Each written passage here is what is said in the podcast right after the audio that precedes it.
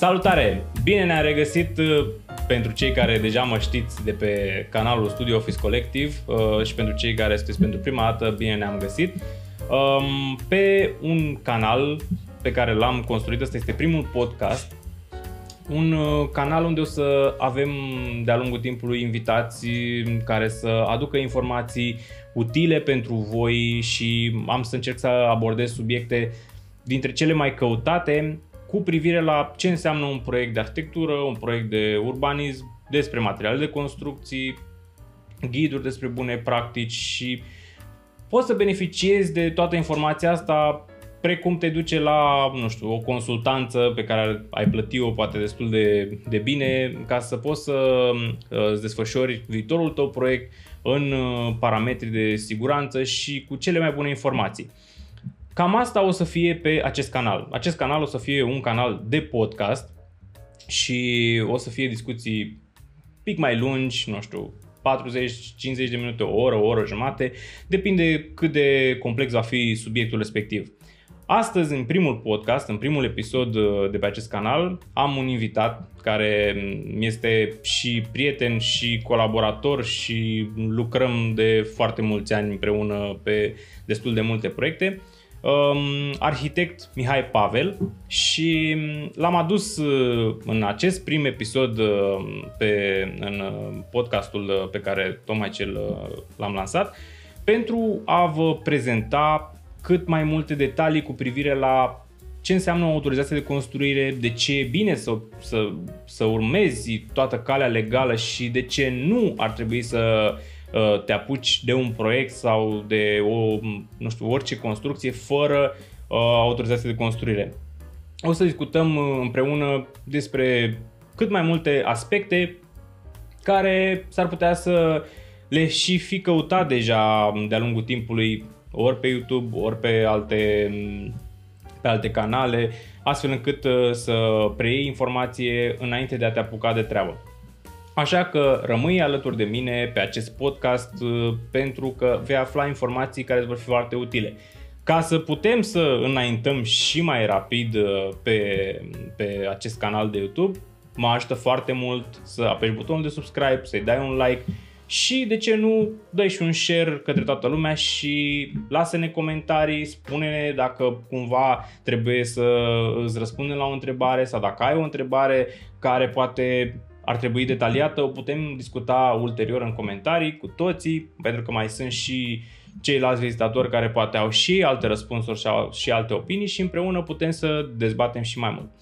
Prima dată o să începem cu prezentarea invitatului meu, um, astfel încât să ne cunoaștem puțin. Mihai, bine ai venit, mă bucur tare mult că mi-ai acceptat uh, invitația.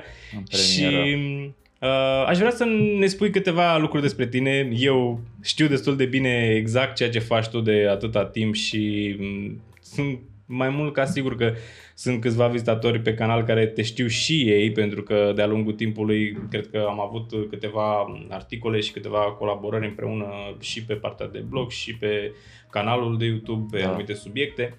Dar uh, zine câteva lucruri despre tine, ce, ce anume ce faci tu în, în mod curent? Adică eu ți-am zis, știu foarte bine.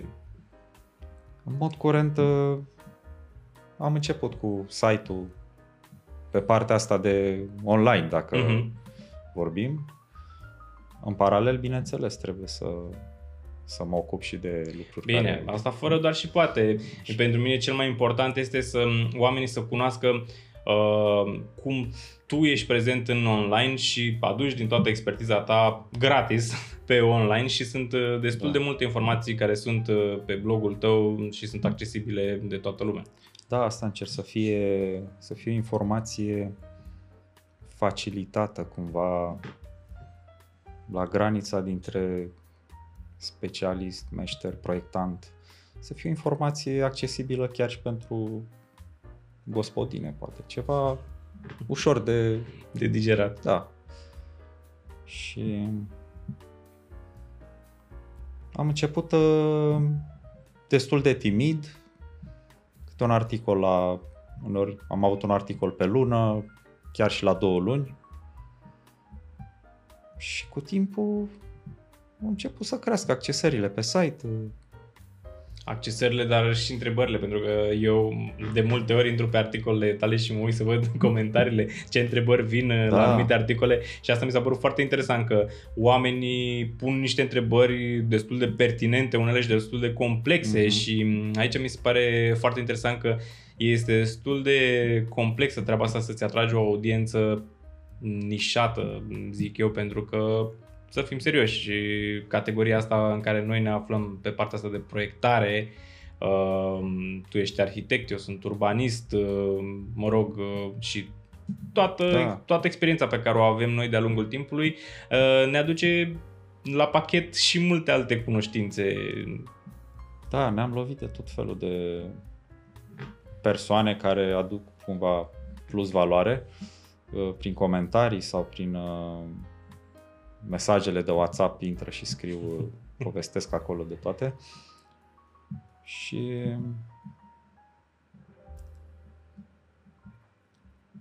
da, încerc să încerc să fac așa un plan de idei, că nu ne-am făcut niciun plan de idei înainte, nicio, nimic scris, nu? Am pornit direct așa, tu ești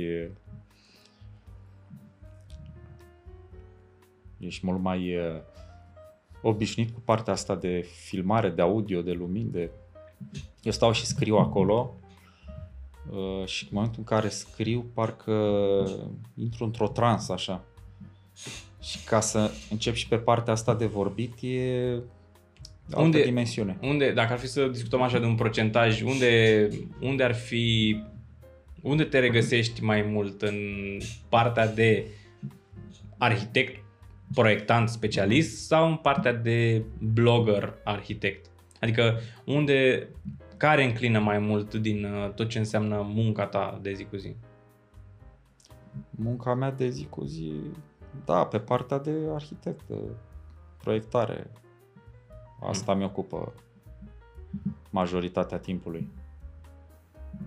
Dar uh, în timpul care rămâne, încerc să transfer cumva din... Uh, cunoștințele acumulate. Din cunoștințe, din experiențele, chiar pe propriile șantiere, adică tot ce am făcut pe acasă, pe la diverse intervenții. Căsuțe nu prea am proiectat, mai mult pe partea de uh, comercial, de amenajări, doar câteva căsuțe care, de care m-am ocupat cum am putut eu. Ia, cel mai, um, asta, asta era și, asta este și subiectul principal al discuției de astăzi. Spunem tu, de fapt, um, ca să putem să dezvoltăm mai mult, care este rolul unei autorizații de construire, pentru că știi și tu foarte bine, ajungi să discuți cu niște oameni care te sună după ce ai făcut o campanie da. de Google unde e și normal să fii prezent ca și furnizor de servicii în 2022, dacă nu ești prezent în online, nu existi. Mm-hmm. Și te trezești că te sună, nu știu, X și îți zice uh, bună ziua, vreau și eu să uh, facem un proiect pentru autorizație de construire și afli că de fapt el și-a construit casa. Ce faci în momentul ăla? Adică cum cum ți se pare abordarea asta? Nu se pare că e un pic cu spatele, cu... Da, oamenii se grăbesc. Uh, sunt și zone, în funcție și de oraș, de localitate.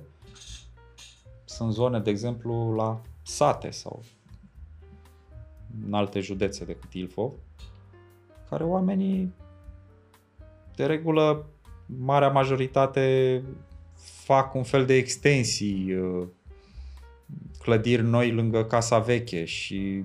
Bine, da, legea nu, nu le acceptă, adică legea e lege. Eu am, am pățit să aflu de oameni și în mijlocul orașului, da. în București, care vreau și eu să... Păi stai mă, păi a, e deja construită. Nu, nu, nu. Clar, în oraș sunt implicații mai mari, sunt loturile mai mici, sunt sensibilități legate de zgomot, de vecinătăți, de vecinii se sesizează în momentul în care te apuci să faci ceva sau dacă ai făcut, uh, poți să ai probleme cu un nou vecin care se mută și el începe să el vrea să-și facă autorizație, dar se trezește că are un calcan făcut ilegal. Și nu știe de unde e. Și atunci uh, verifică cu arhitectul lui cadastrele și vede că nu e prinsă construcția vecinului și poți să ai probleme din cauza vecinului, neapărat... Uh, Bine, probleme, problemele care pot apărea în lipsa unei autorizații de construire sunt atât de multe încât uh, nici vânzarea nu mai poți face ulterior, nici succesiunea nu poți face fără asta. Da, apar... Dar apar, apar toate sunt legate în lanț. Ce am încercat eu de-a lungul timpului să le explic um, oamenilor care vin să mă viziteze, am vrut să le explic o chestie de bază. Că este mai costisitor să eviți treaba asta decât să ai un pic de răbdare, aia e, poate durează puțin, dar totul, totul trebuie cu puțin cu, cu un pic de, alocat un pic de timp și asta, asta mie mi se pare foarte importantă treaba asta. Lumea nu are răbdare. Într-adevăr, da. și autoritățile se mișcă spre foarte greu uneori. E și de înțeles, pentru că na, e și un sistem birocratic uh, puțin cârpit sunt și oameni care mm, ei sunt de bunăvoință, dar poate sunt prea puțini. Adică e, e un, un hibrid din ăsta așa care merge așa mm, dintr-o inerție. Undeva merge, undeva se strică ulterior și poate că asta, asta îi stresează foarte tare pe oameni că nu se mișcă într-un timp uh, pe care ei și l-ar dori, adică toată lumea se grăbește. Da. Acum, ok, nu e în regulă să stai după o autorizație de construire un an de zile, dar poți să aștepți să te miști în 3-4 luni de zile, ceea ce este decent. Lumea vrea să se întâmple în primele 30 de zile. Aici, aici încerc să găsesc o negociere să le explic că există o fază de avizare, o fază de discuții, o fază de proiectare. Adică sunt niște lucruri pe care tu le știi foarte bine și le știi sensul și le știi uh, rolul. Da, înainte să înceapă proiectul în forță și cu avizele, uh, bine, o parte de avize pot începe din faze incipiente.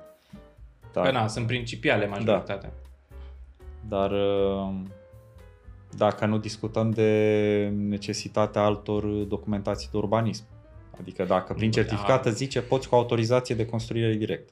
Dacă intervine vreun, vreun plan de urbanism de detaliu sau pus, plan de Vorbim despre alți timp pe acolo, așa. ceva mai complex. Deja dacă e un lot obișnuit aerisit sau mai puțin aerisit, dar un lot obișnuit în care prin autorizație de construire, încadrându-ne parametrii din uh, regulamentul de urbanism al localității respective, putem uh, depune direct, ne putem uh, demara autorizația de construire. Și asta începe cu contactarea unui arhitect și ideal e un arhitect pe plan local, adică eu am sfătuit pe toată lumea dacă vrei o căsuță obișnuită, nu vrei ceva din revistă și bugetul e restrâns, un arhitect local cu cu accesibilitate pe plan local. Cât mai, să fie cât mai aproape arhitectul de teren, de primărie. Și de tine ca și client, da, pentru da. că uh, și, asta, și asta este un alt aspect pe care iarăși am încercat să îl prezint destul de detaliat, că arhitectul este mai mult decât un furnizor de servicii pentru clientul. Bine, mă rog, așa ar trebui să fie, nu știu acum cum se întâmplă în adevărat în realitate, dar este în primul rând un consultant activ pentru că este pe tot parcursul uh, proiectului până da. se realizează chiar și casa, e alături de tine, știi? De cele mai multe ori are, ar trebui să aibă și are o latură psihologică, zic eu, ca să te asculte, pentru că... Zic Asta cum... vreau să spun și eu, și psiholog și... Terapeut da, și da. negociator de multe ori pentru tine, pentru client. Eu vreau să zic că am participat la multe discuții unde dacă am putut să negociez ceva în binele clientului, de multe ori au fost niște negocieri chiar cu el, cu clientul în sine, unde uh, își dorea, nu știu, o casă de 200 de metri pătrați. Și de, ce faci cu asta? Adică, da. pe cine? Cât sunteți? Sunteți șapte? Cât sunteți? Nu, trei oameni, doi și un copil. Păi și ce să faci cu 200 de metri pătrați utili, 240 construiți, zicem? Ce să faci cu treaba asta? Zic, hai să vedem, hai să discutăm. Poate nu ai nevoie de, poate ai nevoie de 120. Păi nu că am văzut la cutare că are atât. E, mie mi se pare că funcționează în continuare chestia asta. Bine, acum cred că o să se stingă rapid după ce s-au scopit prețurile. energetică și... da, uh, se mai uh, calmează da. derapările astea. Să fie cât mai mare.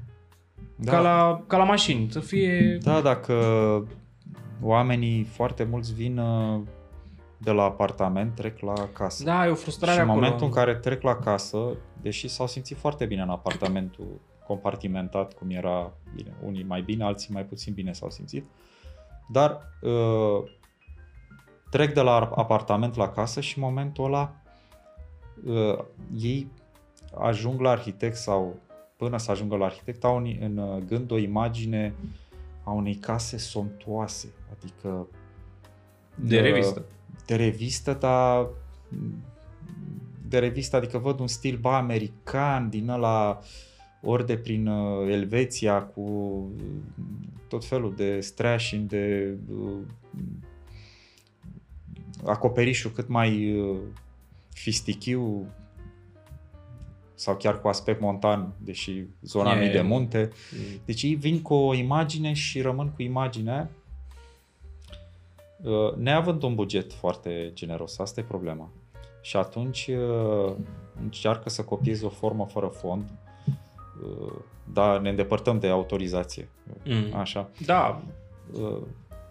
Și ei se îndepărtează de cele da. mai multe ori de autorizație încât uh. construcțiile astea chiar ajung să existe fără această autorizație. Da. Și aici pentru mine este provocarea cea mai mare că încerc să, uh. băi, stați puțin, opriți-vă, luați mai întâi hârtiile în mână și pe aceea da, niște hârtii care poate trec un pic, un pic printr-un filtru, chiar și cu un proiect plătit la minim, trece prin mâna unui arhitect, a unui specialist. În cazul caselor, uh, pentru autorizație de construire o să fie nevoie pe partea de structură, dacă ne gândim la ce se întâmplă cu structura casei, uh, se cer doar fundațiile. Adică se cere un detaliu de fundație, mai și sunt niște probleme de acolo. Am și eu un articol pe site, am avut așa niște discuții cu niște ingineri legate de ce se întâmplă peste fundație. Majoritatea caselor cu becea și cu zidărie n-au suficientă structură și partea de zidărie e foarte încărcată, e foarte tensionată și tocmai din cauza că chiar și cu o autorizație de construire, foarte puțin fac și proiectul tehnic. Adică să li se dau un proiect cu ce se întâmplă peste, peste fundație. Da. Indiferent că e structură din lemn sau din beton armat sau metalic. Și da, din cauza unui minim contact cu un proiectant, cu un arhitect, apar tot felul de anomalii și legate de vecinătăți și de... Ei au în minte un plan. Ok, nu trebuie aruncat la gunoi uh, planul pe care l-au ei. Trebuie văzut uh, ca necesități ce au nevoie și uh, se face o discuție pe un, o schiță de proiect și de-abia apoi se poate începe pentru autorizația de construire, care este foarte importantă, nu numai la, în marile orașe, chiar și la sate, care devin sate din ce în ce mai urbanizate, unele devin uh, sateliții orașelor și devine neplăcut să vezi așa un urbanism uh, așezări multe informale și multe extinderi. Asta e că se minimalizează. Am o casă, ce să mai autor? Fac o cameră și eu acolo. Fac o cameră. Încă o cameră? Și după aia încă o cameră. Ți-aduce aminte că la un moment dat uh, discutam despre în articolul ăla pe care l-am scris și eu pe blog, tranziția de la oraș la sat, uh-huh. care e o realitate, adică în momentul ăsta există o, o, o viteză, deci a fost viteza întâi, acum cred că e într-a doua, um, mai ales după pandemie, în care um, schimbarea asta um, hibridă a joburilor uh, a dat un pic uh, a adus o libertate unor oameni. Da, s-au creat niște infrastructuri da, care nu erau înainte, de comunicare da, online. Uh, da, noi am avut tot timpul internet mm, bun, pentru că dacă am fost ultimii, na, știi cum e. Dar um, înainte era paradigma asta că jobul e job, te duci de acasă la job. După pandemie lucrurile s-au schimbat puțin și oamenii au prins repede uh, schema da. și există mișcarea asta în care oamenii s-au dus de la oraș la sat, poate că unii știau ce înseamnă puțin uh, libertatea, dar mulți s-au dus cu planuri, adică cu planuri între ghilimele, planuri mari, mă duc să fac acolo ceva, adică am bani, am vândut apartamentul și mă duc să fac acolo ceva. Și de cele mai multe ori ajung să facă acel ceva, dar este ieșit din context, adică nu poți să te duci într-o zonă rurală unde casele pe o arie de 500 de metri stânga-dreapta sunt toate parter și pod și te duci tu pe plus 2 acolo, pentru că e un pic uh, discrepant de asta. Ceea ce spui tu cu urbanizarea la sat este perfect reală și trebuie luată în seamă cu adevărat, pentru că este foarte ușor să te trezești cu niște construcții pestrițe, nu sunt încadrate nicăieri. Am mai trecut prin treaba asta în anii 2000, S-a în care deja, apăreau așa, cu balustrie. Deja au apărut. Da, Sunt. acum unele sunt uzate moral și cam ies din, din schemă. Da, așa este, deja sunt, dar um, s-ar putea ca oamenii ăștia care se duc din zona urbană în zona rurală, că aici vreau, voiam să ajung, s-ar putea să aibă o altă percepție, chiar dacă poate uneori au uh, primul instinct să iasă din context cu o casă un pic mai altă. Să zicem că asta uh, face parte din tranziția schimbării.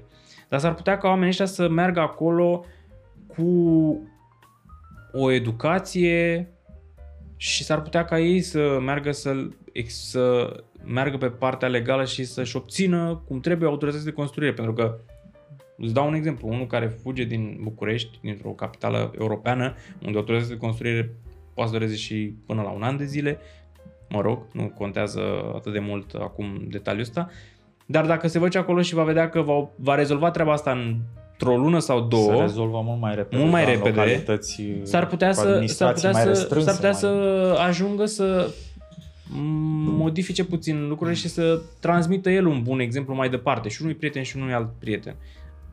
Asta cred eu că, aici cred eu că ar fi o, o treabă foarte importantă de la cei care în momentul ăsta sunt în tranziția asta și pleacă cu un bagaj de cunoștințe, cu un bagaj da. intelectual, pot să meargă acolo în rural și pot să meargă să aducă plus valoare comunității. Că știm și noi foarte bine că zonele rurale în momentul ăsta sunt mai mult decât îmbătrânite, Adică sunt îmbătrânite clar odată și sunt îmbătrânite și moral, adică sunt și oamenii care au mai rămas acolo nu, nu, au, nu au traiectoria aia, trebuie să fac, să mă duc să fac ceva, știi? Adică au fost un impact destul de mare în anii 2000-2007 cu navetism, cu migrații, cu plecat, cu făcut, dar cei care au rămas de multe da. ori sunt un pic lăsați acolo. Acum, ce mai vedeam? Vedeam că s-au dus foarte mulți din zona asta și au făcut case în uh, zona rurală. Discutam cu niște oameni care mi-au scris niște mail-uri că au plecat din uh, zona urbană, s-au dus în zona rurală și au făcut totul ca la carte și vecinilor, mă, ce, ce fac ăștia aici? De ce? Așa. Dar uh, și-au dat seama că din mediul corporate uh, din care ei făceau parte și fac parte, că au în continuare joburile lor, uneori au decis să-și aloce o zi pe săptămână sau două să facă parte din comunitate nu știu, să învețe copiii limba engleză. Uite, vezi, am sărit de la una la alta, dar știi care este ideea? Este că oamenii ăia, dacă se duc acolo, s-ar putea să le dea niște informații unor copii sau unor tineri și să schimbe puțin lucrurile, pentru că și în rural se întâmplă destul de multe uh, lucruri pe... E o, e o problemă comparat ruralul nostru cu ruralul din uh, Europa. Europa. Nu, n-a nicio treabă. Uh, la noi s-a făcut o polarizare ca în, cum vedem și prin uh, țări mai de lumea treia așa un pic, în sensul că la noi bogăția nu s-a împărțit uh, în orășele mai multe și mai mici. Astfel încât dacă eu vreau să mă mut în, din București undeva mai la o distanță peste 200-300 km, să am în apropiere un orășel în care să am o școală bună. Aș sta mult mai mult plecat din București, dar nu pot că sunt legat de copil cu școala. Cât a fost copilul uh, cu grădinița cu, și cu tot timpul răcit și așa, eram mult mai plecați din București. Uh, o perioadă mult mai, uh, mai mare. Acum suntem legați cu școala și problema asta e că sunt polariz. Ai văzut când ne uităm pe accesări pe site, că îți dai seama, e o oglindă perfectă. Te uiți pe harta României și vezi așa, București, uh, Cluj, Timișoara, Iași, Constanța, mai aici prin Craiova ceva, nu știu ce se întâmplă acolo, de sunt accesări. Uh, mai e zona Prahova, se duce așa spre Sibiu. Și cam uh, alea sunt zonele unde poți să te să ai o referință. Să zici că te duci la țară, dar să fii aproape de uh, o localitate. Mai, să faci o mică navetă. Să... Asta e, naveta, o navetă extinsă nu se justifică. Era o întreagă dezbatere de ce nu sunt uh, că și oamenii spun, domne, nu avem arhitect, avem pe cineva din Focșani care a venit la noi prin cineva pentru un fel de sistematizare, o lotizare pe plan, la, pe plan local acolo ori nu e nimeni, ori nu sunt interesați, ori zic ei că e foarte scump, deși, cum am zis și mai devreme, mai bine lucrez cu unul mai scump de acolo, mai scump. Încerci să... Îl susții până da. adică eu, na, nu cred că sunt niște diferențe așa mari, adică să nu, nu pleci pentru niște diferențe... Doar dacă poate vrea ceva de revistă, cum ai zis tu. Da, dacă vrea un arhitect star care are un... Hai să o luăm așa. Care sunt pașii? Care sunt pașii liniar vorbind așa în uh, ceea ce înseamnă um, procesul de la dorință, idee până la obținerea autorizației de construire și după aceea începerea lucrărilor. Care sunt pașii pe care ai, ai putea să, să îi discutăm, să expunem puțin, să îi punctăm așa un pic?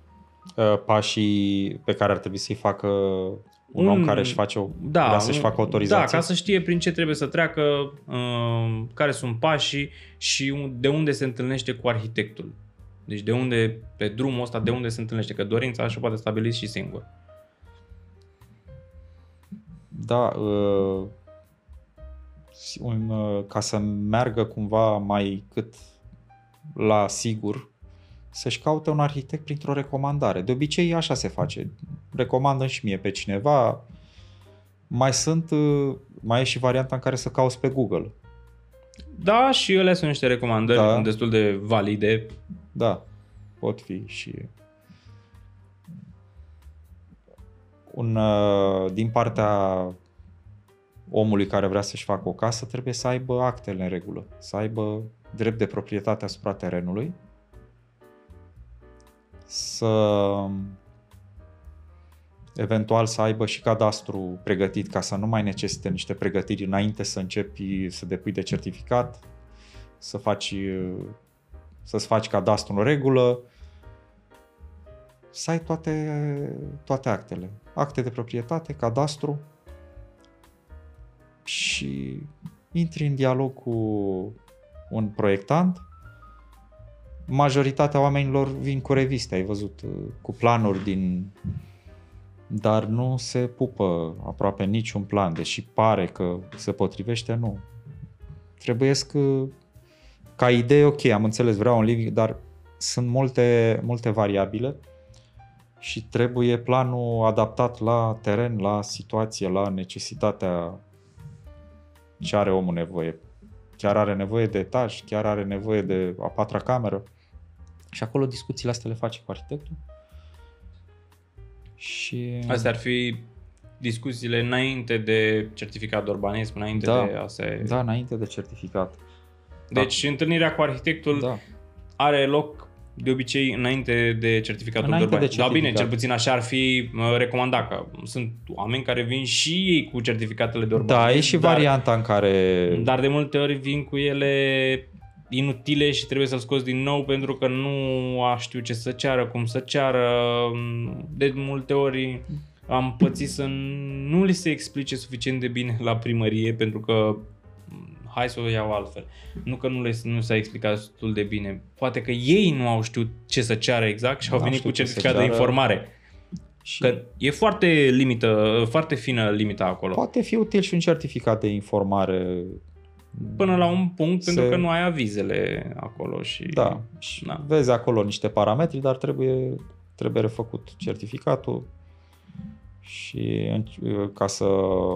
Dacă e o situație uh, complexă, adică dacă ai un lot mai neregulat, niște vecinătăți, acolo trebuie arhitectul mult implicat în faza de certificat. Exact, Ca pentru el că să să vadă un pic niște lucruri din experiența lui, da, și să cumva, prevadă, de fapt. în momentul în care te duci la primărie, nu sunt discuții sau neclarități. Arhitectul șef de acolo sau birou de urbanism uh, Înțelege din start. înțelege, ok, uh, poate câteva mici ajustări, dar ești pe acolo. Mai ales că sunt loturi grele. Dacă e un lot uh, aerisit, uh, nu știu, o deschidere de, de minim 12 metri, ideal e 14. Acum, na, sunt și situații uh, în care ai și niște retrageri, că e și o discuție cu retrageri, uh, e o întreagă discuție. Poți să faci 3 metri, dar poți să faci și 2, adică la codul civil uh, te lasă cu 2 metri, mai ales dacă e casă pe parter. Poți să pui și un geam. Ideal e să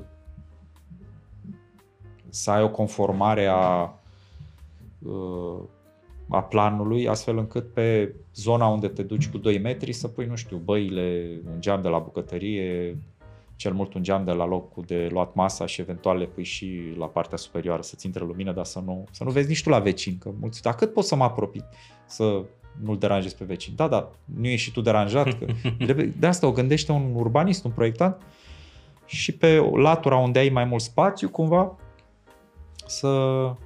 Deci, asta e o situație mai ușoară, în care ai un teren mai uh, puțin complicat și zice uh, 2 metri pe o latură și pe restul cu minim 3. Adică să-ți rămână o curte, să-ți rămână o...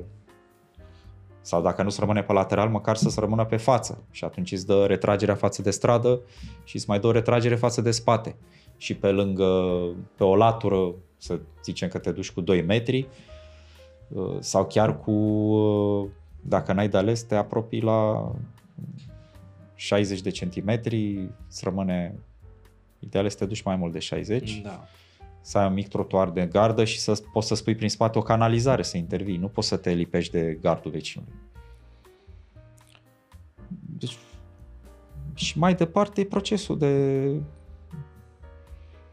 uh, arhitectul intră în legătură cu inginerul de structură, de instalații, se face o schița, ok, ce vrem, prize, dacă se uh, merge la faza de proiect tehnic.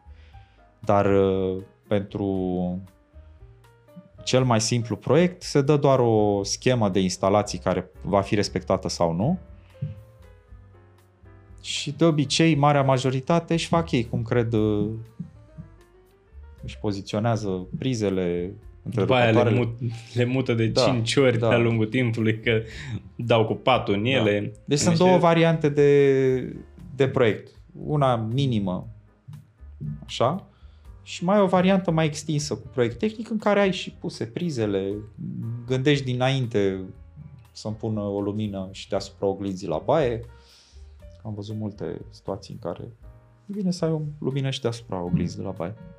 Nu doar Dacă aveau ele blocurile alea comuniste, Da, cred da. că avea, avea un sens, adică Mhm. vrei să te și vezi. Da.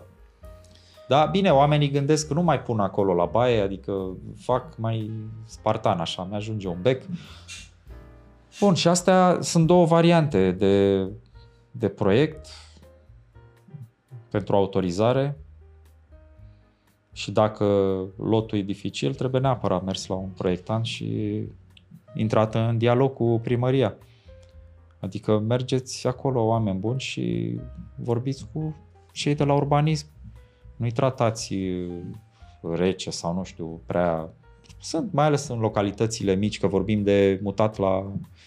Că în orașe situația un pic mai rece, mai depui la ghișeu număr de registrare, dar la localitățile mai mici, toată lumea se știe cu toată lumea și nu poți să te duci cu figuri acolo, că ajungi să fii privit uh, arogant, nu știu, adică ți se pot face nu neapărat cane, dar uh, trebuie să te duci normal, omenește, vorbești, domne, ce aș putea să fac eu aici?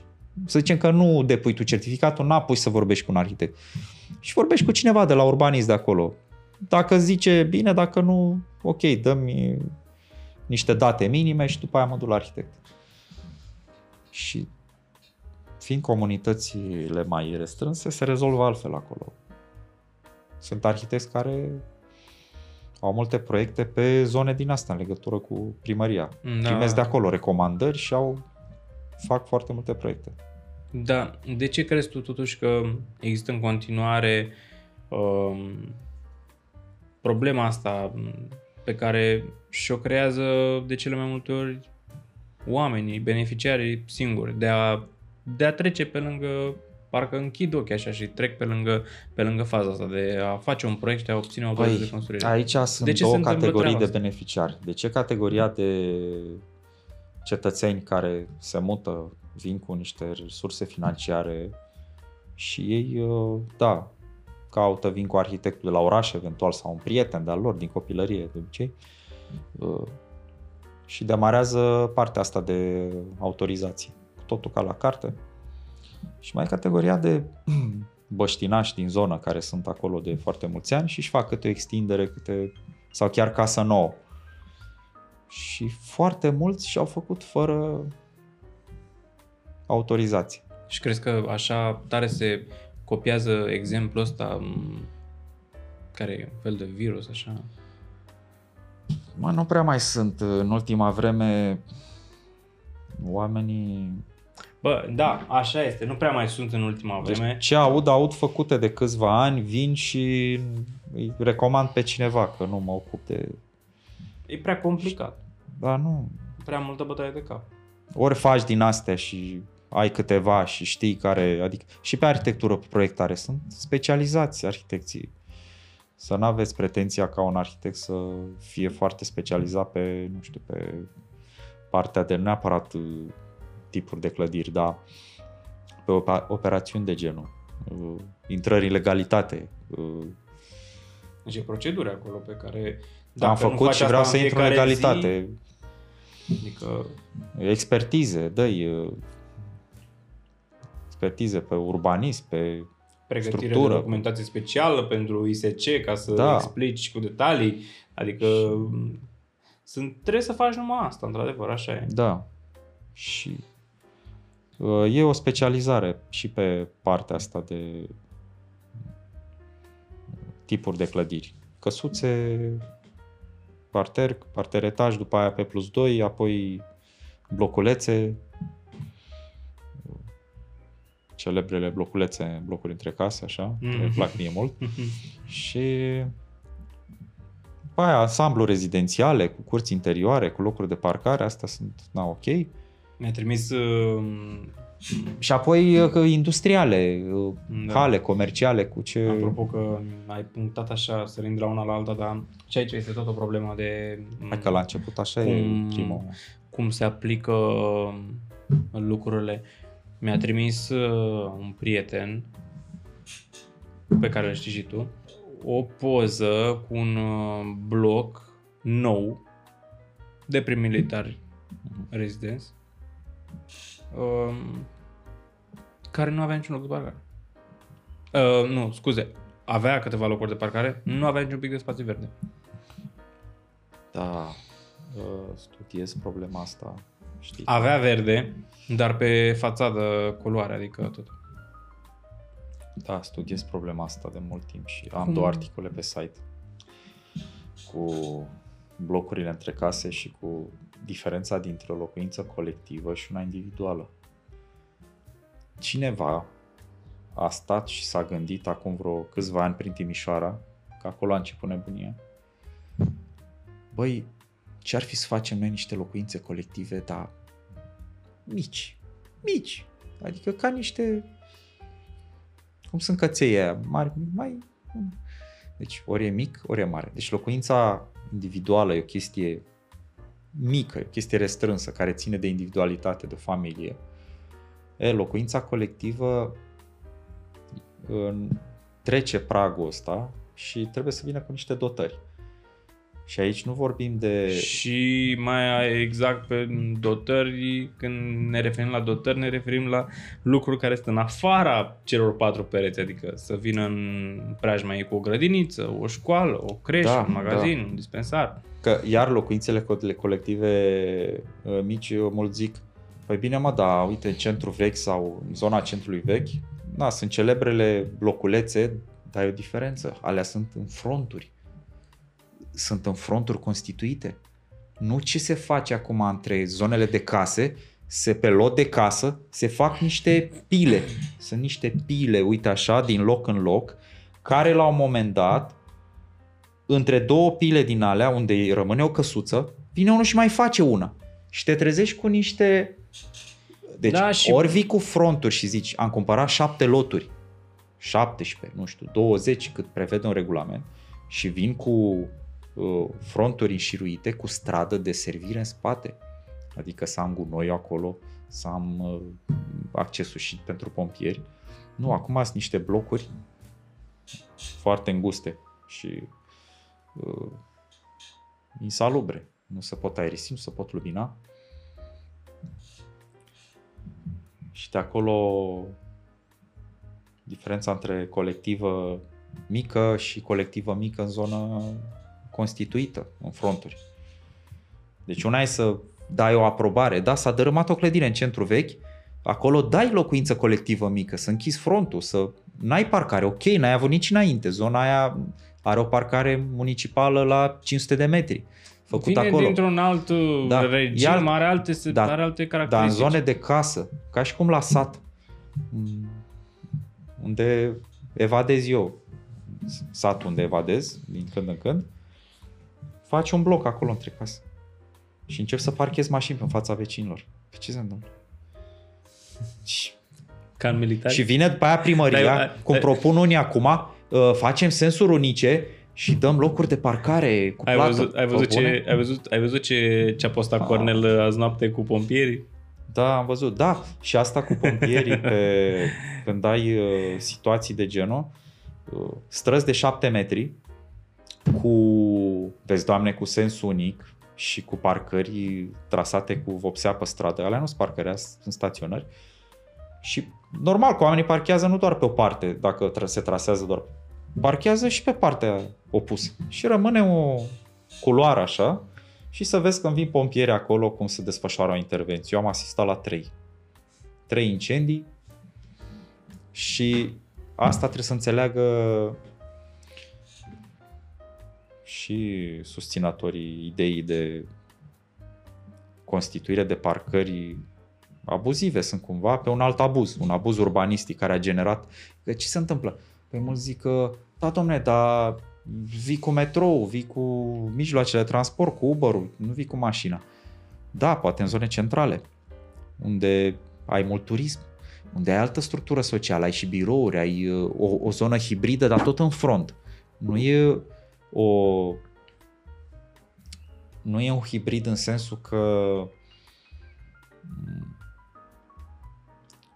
ca într-un singur bloc uh, mai multe funcțiuni. Sunt extinse și pe orizontală.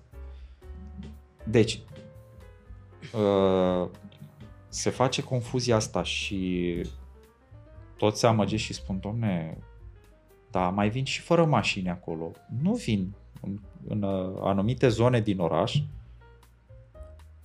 oamenii toți vin cu mașini, mai ales când vin invitațiilor, prietenii. Și o mare de mașini pe stradă, în incintă, dacă mai e loc, cât mai e loc, sunt zone unde fiecare apartament are minim o mașină. Ok. Da, acum hai să, că mi-am să aminte că nu, ziceai că nu prea se mai fac așa multe construcții fără autorizație de construire. Ok.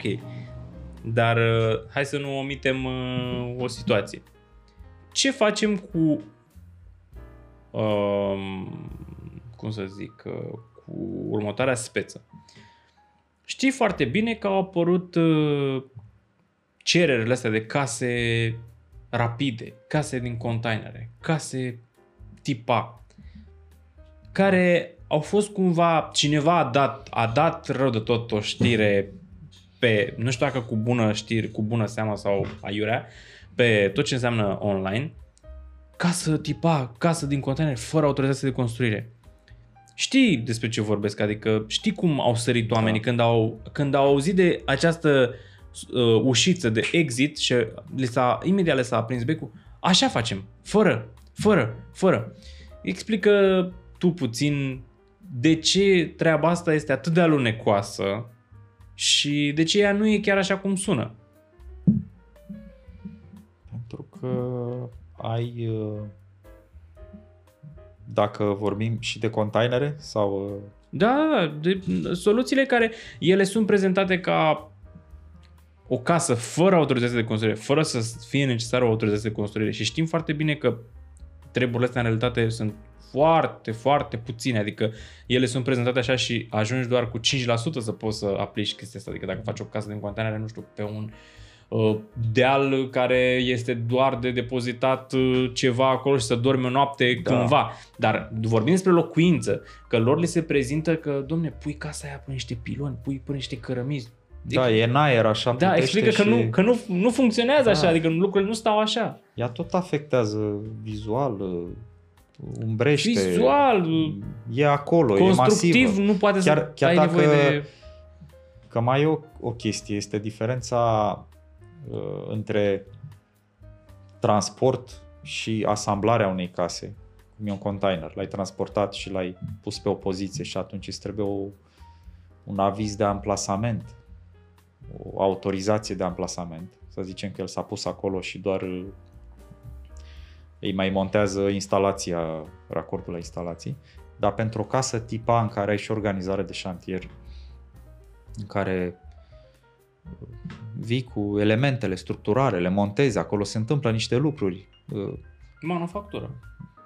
Da, eu, se, face, se fac în fabrică niște ansambluri dar ele vin acolo pe șantier și ai organizare de șantier. Și îți trebuie un proiect pentru organizare de șantier, dacă ți-l cere primăria. Sau faci autorizație de construire și... Da, deci mie aici mi se pare că cineva a practicat specula în sine și anume a vrut să majoreze puțin, să acceseze o piață, o piață pe care Mm, după cum bine știm, sunt oameni care vor repede, repede, repede, repede și a strigat la ei cu soluția cu repede. Doar că ea nu e așa, pentru că ajungi să faci un studiu geo și să-ți dai seama că tu nu poți să pui acea casă din acel proiect, din containere, să o pui pe pilonii aia, că nu are cum să stea. Și da. trebuie să faci fundație ca la o casă, adică și atunci ajungem la tot ce înseamnă da. construcție. Adică la noi uh, treaba asta cu Da, fundația geo, clar că te... Sunt foarte puține cazurile în care poți să pui pe pilonii aia care îi vezi în reviste sau în pozele alea, pentru că noi avem altfel Poți să de... zici că, da, mă, normal nu se cer autorizații pentru platforme betonate, da? Și atunci zici, am o platformă betonată. Dar platforma aia trebuie să descarce și ea pe o, niște grinzi de fundare, Că nu e suficient că... pământul ăla de suprafață. Da, noi ai... nu avem sol ca în America să pui o fundație, o platformă, da, cum zici tu. Adică... sol uh, dificil să ai niște goluri acolo. Noi av, suntem o țară care avem mișcări seismice destul de... Și partea asta de... Destul de seism. interesante. Adică imaginează și un uh, cutremur de 3-2, să zicem, adică cel mai mic, să zicem așa. Dacă tu ai o platformă betonată de 30 da. cm, a, s-a dus, adică s-a sfărmat. Că începe să toate descărcările și fără cu tremur. Începe, încep să apară crăpături, tasări. Da. Și chiar și o placă pe care o turnăm pentru mobilier cu inginerii cu care mai lucrez. Uh, beneficiarii cer calcul de al plăcii. Cât de bine să fie armată, dacă ce e acolo necesită o altă fundație pe care să stea placa respectivă. Da, aici, aici, este, uh, aici este, mm, din punctul meu de vedere, o problemă că mm, este o cerere foarte mare pe mm, casele tipa, foarte frumoase, foarte interesante, da. Uh, dar uh, au fost foarte agresiv marketizate ca fiind soluția fără autorizație de construire și personal spun că nu e chiar așa. Da, e nevoie de o fundație. Nu, nu vă puneți casa pe niște cărămizi, pe niște cubulețe de ceva care ăsta e solul, să zicem că îl sapi un pic de iarbă, nu așez pe iarbă, dar o așez pe ce? Pe un o așez pe o suprafață de sol, de pământ, care e foarte expusă la uh, scurgerile pluviale, care sapă, care macină, pe lângă faptul că e partea de îngheț. În momentul în care îngheață apa de sub talpă, de sub uh, bucățica respectivă, se ridică tot ce e deasupra. Și un gard are nevoie de fundație, de asta o să vedeți foarte multe garduri. Am un articol și cu garduri, cum se face un gard. Și gardul are nevoie de fundație. Altfel, vedeți cum se mișcă stâlpii porților, nu se mai închid bala. Și oamenii nu știu, dar de ce? Păi trebuie să-i faci fundație și chiar fundație armată cu grinzi armate de legătură. Acum trec și mașini grele, dube, camioane, da. camioane în curte, își bagă omul tirul. Îi trebuie acolo gardul, iar o casă care are descărcări, ea ok, poate nu pățește nimic, e, dar partea pe care stă acei piloni care cred toți sau cărămizi pe care vor ei să le așeze, ele lucrează. Și automat încep, îți trebuie fundație și la casă tipa. Îți trebuie da. fundație. Ia, Serioasă. Uite, explică-le. O fundație care poate fi locală, în funcție de cum o calculează inginerul, care se leagă cu grinzi de... Și automat ajungi la... Sau o talpă continuă, poate să zic că torni o clasic, se sapă o groapă în pământ, se toarnă... Dar ajungi la autorizație de construire și pe lângă asta, după aceea vin și etapele pe care poate că mulți, nu știu, nu le gândesc sau nu vor să le ia în seamă cum ar fi, nu știu, o vânzare, o succesiune. Da, și dacă vrei să N-ai, vinzi, nu, nu ești în regulă. Nu ești eligibil, nu ești ok. Nu ești în regulă și nu poți să... Banca nu, nu corespunde schița cadastrală cu... Vrei să faci un proiect de... și o să tot apară, acum o să fie provocarea cea mare, vrei să faci un proiect de, nu știu, să iei o accesare de fonduri pentru panouri fotovoltaice și îți cere la dosar. Arată și mie casa. Unde e? Ai cadastru pe ea? N-am. Pe de ce? Pe am făcut fără autorizație. Păi, da. Și pe ce să-ți dau? Pe ce pui tu acele panouri și pentru ce? Adică da. vin acum, vin din urmă niște lucruri care efectiv ți arată că nu ai făcut bine. Hai că spun în tranșa următoare o, ce se întâmplă la mine acolo unde cresc eu legume să-ți povestesc. Dacă la orașe situația e cât de cât cu cadastrarea, e suficient să te uiți pe geoportalul ANCPI și acolo ți arată câți au cadastru făcut, câți nu au făcut. Acum o parte din cei care au cadastru făcut au făcut extinderi sau uh, și-au demolat foarte rapid casele și le-au făcut fix la fel, dar noi. Deci totul corespunde n-ai ce să, că nu există o carte a construct, nu e o monitorizare drastică. Nici afară, nu, în orașele mari nu, nu prea țin pasul așa cu monitorizările. Depinde de vecini și de contextul uh, cine e în administrația locală acolo. Uh-huh. Cât de atent e pe aspectul ăsta de urbanism. La în zonele rurale am văzut că au început un proces de cadastrare cu cumva mai mult în spiritul de a colecta mai multe taxe. Adică, ok, uh, mulți n-au cadastru și atunci se face cadastru, se face o cadastrare, asta am înțeles eu că se face.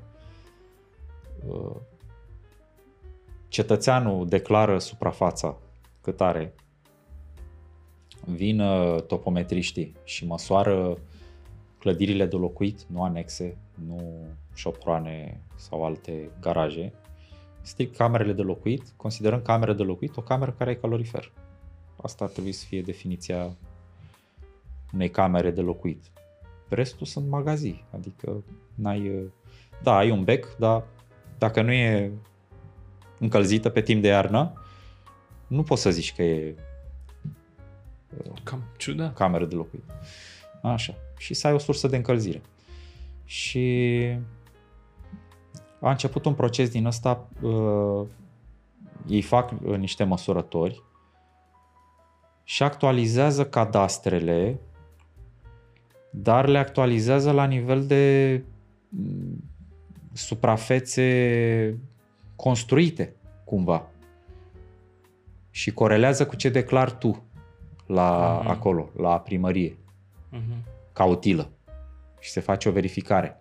Ceva cum fac și ei de la Apia cu terenurile. Da. Similar. Dar uh, ca să facă și cadastru cu schița casei, trebuie făcut cadastru interior cu exact cu pereții, cu tot ce trebuie.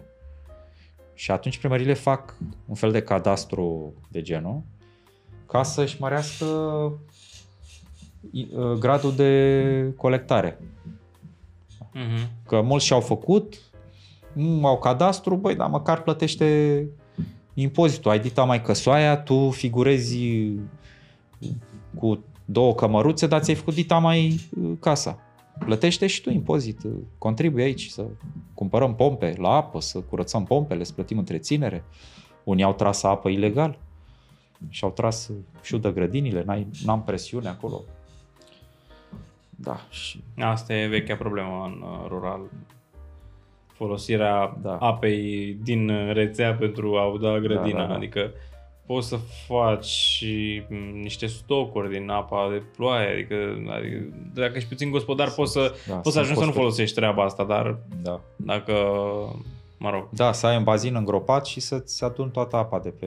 da, de pe casă sau din ploi sau din astea și să o Doar că folosești aia după. trebuie recirculată, deși pentru agricultură, Pentru agricultură e perfectă, merge, cu nu are nimic. bacterii acolo. Își face e... micro papa bun. fără niciun fel de problemă. Da, Dar, uh, na, tu mai ușor să dai drumul la robinet. da, da. Și asta mi s-a părut interesant în localitatea asta unde mă duc eu uh, în uh, Peretul Tellerman, are și site peretul.com vând roșii, castraveți acolo, se ocupă de agricultură, e un teren foarte bun pentru cartofi și e pânza freatică foarte sus și le merge bine legumelor. Și acolo a început uh, nou primar care a venit și e o strategie bună să scoți la lumină niște impozite, niște metri pătrați. Mhm, mhm. Eu nu știu ce fel de cadastrare, dacă se poate numi. Eu un fel de contur al uh, clădirilor de locuit. Eu, de fapt, e o cadastrare pentru se poate folosi pentru planurile 1 500 Mhm. 2000, Mhm, mhm. da? Deci pentru ce E- e... de urbanism. Da, pentru ce poate fi folosit. Mhm. Apar clar uh, Bine, acum cu tehnologia m, care e deja prezentă. Puteau să o facă și prin satelit, dar bine, Da. trebuie să fie prezent, că nu, nu știi, nu, e dar anexă. acum o să e... dea, poți să dea drumul la drone și cu dronele te duci Și cu drona aveți tot, da. da, adică pui Acum- drona sus la 1000 de metri Bine. și bați direct pe... Da, nu e cazul, asta zic. Te Dar duci poți să faci La treaba picior, asta. ei au făcut uh, Dar poți să faci treaba asta. că ca trebuie și... să pui stația, poți să vezi, să faci o inspecție cu drona, dar trebuie să Păi pui da, cu drona, teodolitul cu, și... cu drona, nu, cu drona poți să faci suprapuneri și așa identifici ce a apărut nou. Da. Pentru că ea, tu ai de la PUG, Mhm. de la PUG-ul localității când s-a uh, făcut ultima dată, ai un inventar al uh, tuturor Păi cadastrelor. da, și fac ortofotoplanul, o Ok. fotografie... Și dacă a apărut ceva în, pe parcurs care nu are, ala trebuie să suprapune pac cu roșu, pac cu roșu. Mhm. Cine? Și la a doua zi, alo, salut. Păi ce facem? Da. Păi hai să... Deci, cumva asta este viziunea mea pe care aș vrea să o expun și eu deja fac asta pe uh, canalul de YouTube pe care um, sunt prezent de un an jumate și le mulțumesc uh, celor care sunt acolo, vin, mă susțin și uh, sper să participe și aici la discuțiile astea mai lungi și mai ample. Și asta este unul dintre subiectele pe care eu le abordez și le duc așa prin mai multe videoclipuri, să încerc să le explic oamenilor că nu e ceva straniu să uh, faci acest procedeu pentru că totuși e o treabă de, de legalitate. E ca și cum ți-ai lua o mașină și în mod normal o matriculezi ca să mergi cu ea. Așa este și cu o casă. O mașină poți să o cumperi și poți să nu o matriculezi, dar o ții în curte. Nu știu dacă ți-ai, ți-ai, luat, treabă, ți-ai luat mașina pentru treaba asta. Așa e și cu o casă. De ce să, să, să, să-ți faci o casă fără acte? Adică ai luat-o doar să așa? Și e, adică e un exemplu poate puțin deplasat. Uh, până în anul 1990-1991 a fost o, între Revoluție și între 89 și până a ieșit legea autorizației de construire, a fost un vid legislativ. Și s-au făcut foarte Asta multe, e inclusiv, poveste. inclusiv după ce a ieșit legea. E ciopărțeală și, și din, acum. din urmă yeah sunt uh, multe. Da, asta e altă poveste, altă treabă cum... Dar acum să faci, să ai banii, să-ți faci o casă și să nu obții, să nu ții autorizație... Mie mi se pare că este mult mai costisitor și este mult mai păgubos și, și de cap. Și, de cele mai și multe pentru containere și pentru case tip A, indiferent, trebuie să ai o autorizație. Mulți, nu știu, mulți au teama asta de a fugi de uh, arhitect ca și furnizor de servicii au impresia că uh, deci am, am avut, am avut uh, contact cu uh, o persoană care dorea să facă un proiect de urbanism. Și mi-a explicat ce vrea să facă, mi-a explicat cum vrea să facă, voia să facă un, un ansamblu mai mare de niște duplexuri. Uh-huh. De lui nu era deplasată, dar voia destul de multe unități.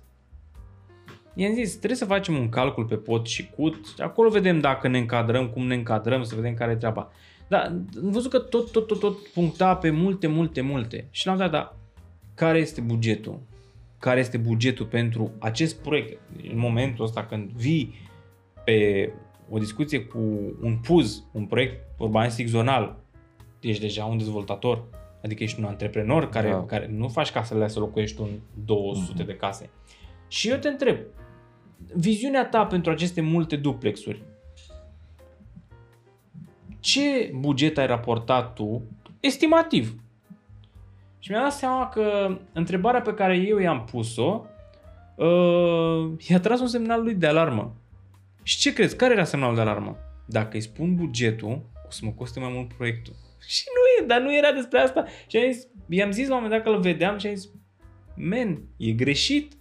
Deci eu te întreb ce buget estimezi tu pentru acest proiect, care e un proiect mare, tu vei deveni dezvoltator oficial. Adică vei fi un dezvoltator cu în adevăratul sens al cuvântului, de eu te întreb să vedem dacă tu poți să susții ideea asta sau o să rămâi doar cu un proiect colorat. Adică este foarte important spune măcar dacă vrei să vinzi proiectul mai departe sau vrei să faci. Adică vreau să știu. El, nu, nu, nu, că eu o să fac, eu o să construiesc, că eu o să... Cred că trebuie să aveți curaj și să nu vă speriați de proiect. Nu e ceva care să vă facă să abandonați. Sunt niște costuri cu avizele, sunt ceva taxe de plătit au, taxele din punctul da. meu de vedere nu sunt deloc mari, adică, nu știu, pentru o casă, avizele pe care le ai de făcut și taxele lor, da. undeva 1000-1200 de lei, adică... Dacă nu 500. aveți un arhitect de undeva, un prieten sau de la oraș, care poate e mai scump, lucrează pe alte prețuri, poate e mai ocupat, sunt și pe plan local uh, soluții mai uh, optimizate de cumva încadrate și în uh, ghidurile care sunt în lucru acum. Adică ai un ghid uh, cam cum ar trebui să arate o casă, cum uh, și se ușurează un pic procesul ăsta de, și de temă de proiect și de stabilire finală a soluției pentru autorizare. Da, deci am ajuns uh, la același deznodământ că autorizația de construire rămâne în continuare un uh, document, un act care da.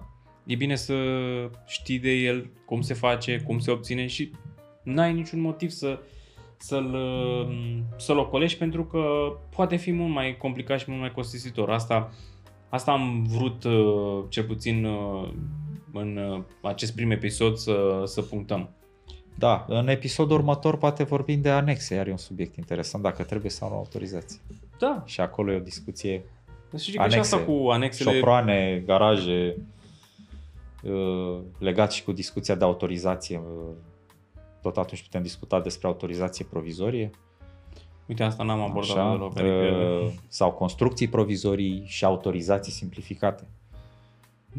da. da. Deci, uite, sunt niște, sunt niște subiecte pe care uh, o, să le, o să le iau din, din videoclip, să, o să le notez, să le țin da. acolo, să le, să le discutăm și pe astea pentru că sunt, nu că interesante, nici nu prea există discuții pe ele, adică dai seama că mă uit peste tot în stânga și în dreapta. Importante anexele, chiar dacă sunt anexe, pot fi și frumoase. De evident că o ai nevoie de o grămadă de chestii. Un garaj poate fi frumos. Păi ar trebui să, să le discutăm și pe astea pentru că mai ales pentru cei care deja și-au construit o casă și sunt deja mutați și sunt deja proprietari, pentru ei s-ar putea să fie de foarte mare trebuie interes. autorizație? Da, trebuie la gard, clar. De ce? Prejmuire. De ce să trebuiască autorizație? Că a zis cineva că nu trebuie. Da, trebuie. Da.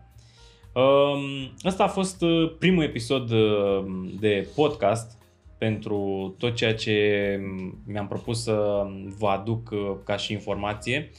Acesta a fost primul episod și mm, vor mai urma și altele, vor mai urma și alte discuții și alte subiecte și alți invitați musafiri.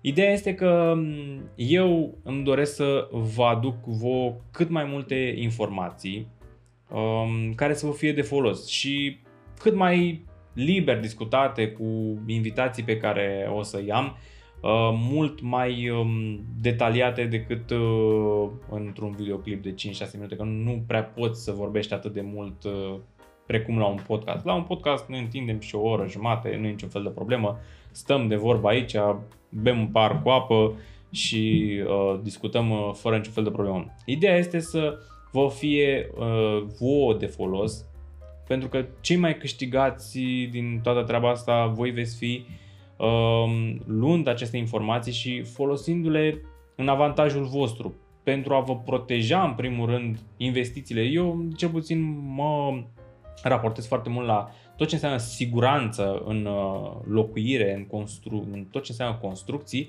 dar și uh, protejarea investițiilor, pentru că prețurile materialelor au crescut destul de mult și chiar nu are sens să faci lucruri aiurea. Adică e foarte ușor să eviți acest document, autorizația de construire și să te trezești că ai făcut o mare greșeală și ți-ai ieșit un proiect precum Artur de la Ceptura. Uh-huh. Cade casa pe tine și nu înțelegi nimic.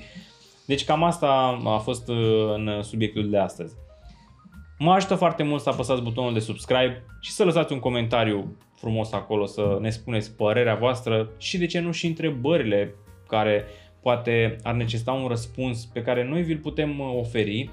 Lăsați acolo în comentarii întrebările voastre și impresiile și vom discuta uh, destul de, destul de um, amplu pe, pe acest subiect. Până data viitoare, vă salut și spor la treabă!